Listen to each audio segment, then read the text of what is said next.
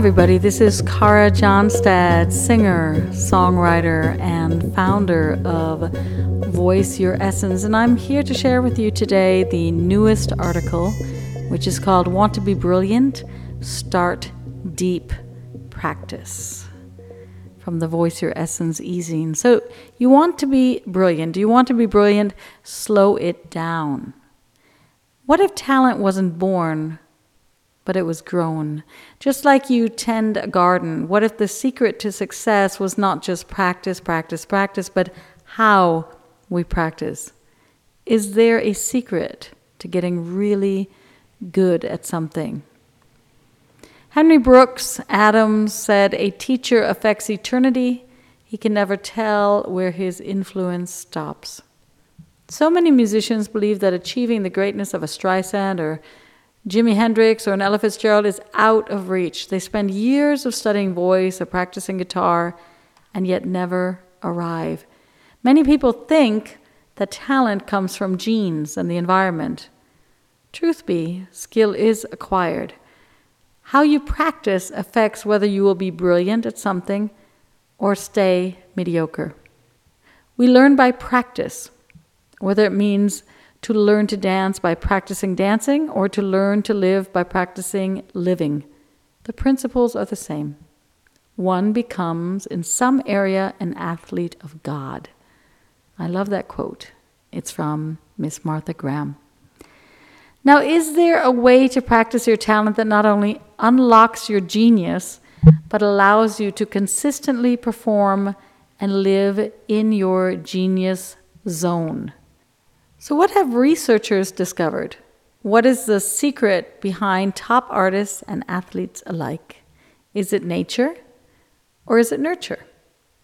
Top scientists have revealed more of the wonders of the brain's incredible plasticity.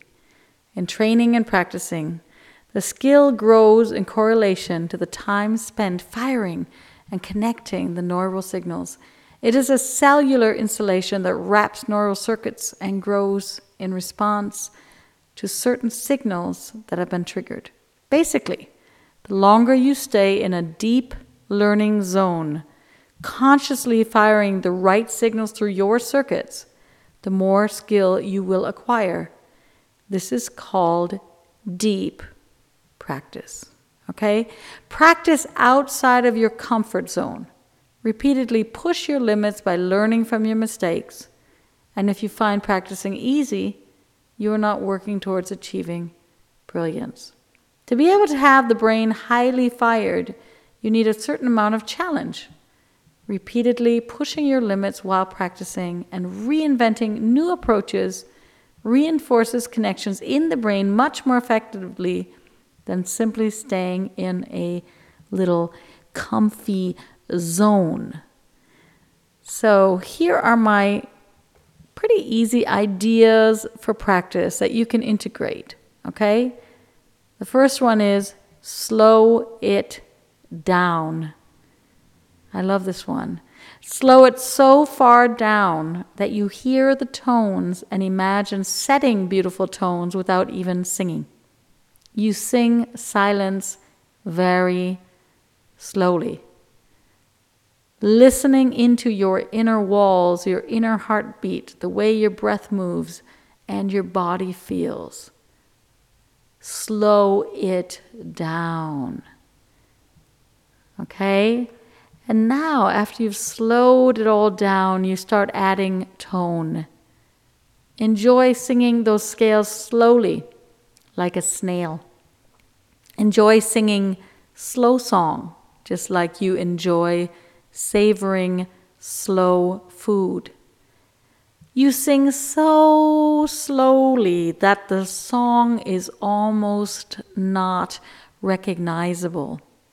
You enjoy the beauty of having time to feel the vowel placement, the tip of your tongue as it reaches for the T, the back of your tongue as it closes on the G. You work so slowly that you have time to sense if your throat is tightening or staying wide open.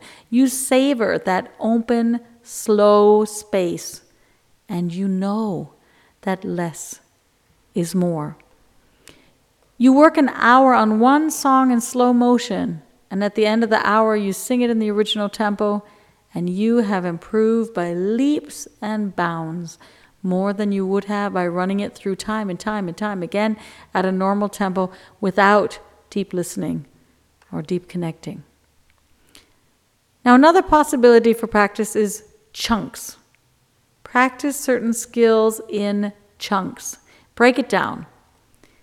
In biz, you know, business terms, right? This is called micromanagement.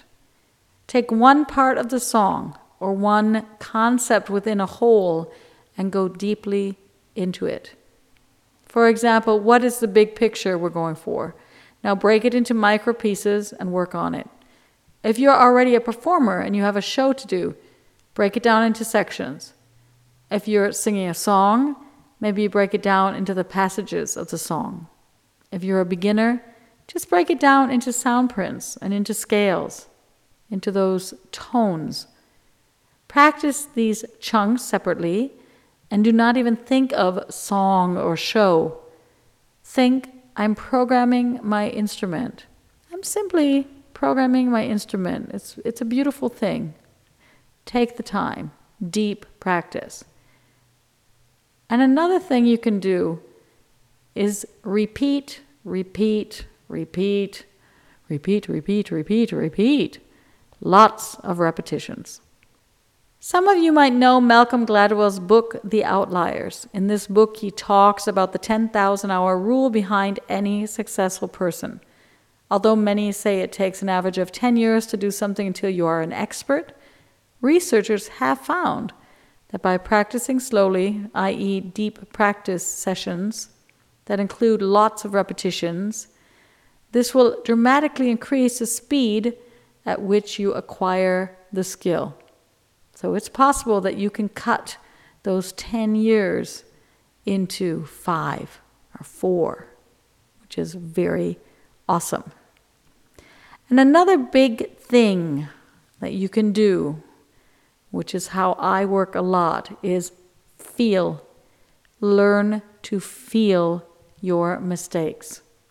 The reason why things work so well and so quickly when you practice slowly and deeply is that you are able to feel what is working and also all of your mistakes. I can already hear many of you saying, but Kara, I want to learn how to sing and compose and write and never ever make any of those embarrassing mistakes. We are wired to grow and learn through mistakes and solving problems. People that are skilled and brilliant weren't born with some kind of innate talent they are people who have learned to learn. Everyone starts open eyed while holding a pen in the hand for the first time or singing on stage for the first time. Everyone. Meaning, we all start in the same place when we begin to learn the language of music. The difference lies in who is able to identify mistakes or places they were getting caught in with loving awareness and simply work slowly, and correct them. If this cycle is repeated over and over again at a slow tempo, which later increases, we then develop expertise. Embrace learning from mistakes. Have the courage to feel not only physical blocks, but also feel into mindsets and working on developing new mindsets. This is all key to deep practice and breaking through to the next performance level and developing more presence. This process is what many call being in the flow. So, when we place the lessons that we need to learn beyond our capabilities, but then slow it down so that we can feel into those mistakes where we still need to practice, this is when we start developing very quickly. Martha Graham has described this condition where we have not reached our goal but are close enough that we are extremely motivated to work as divine dissatisfaction. Once again, it is not the random talent, it is the dedication and the quality of practice time. So, the more time and energy you put into the right kind of practice, the longer you stay in the deep learning zone, firing the right signals through your circuits, the more skill you are going to get. It is not about speed and overactions. It is about awareness and slower and more precise action. It's about reconnecting at a source and core level. So, my personal tip learn only from the best. You are literally programming your instrument. Deep practice, good teachers, and having good models for learning and performance are very, very important. It is better to have less classes from a top coach than to have tons of lessons from a coach that is playing in a lesser league. Study from only the best and take that information and use the above deep practice tips, and you will be well on your way to living and performing in your genius zone.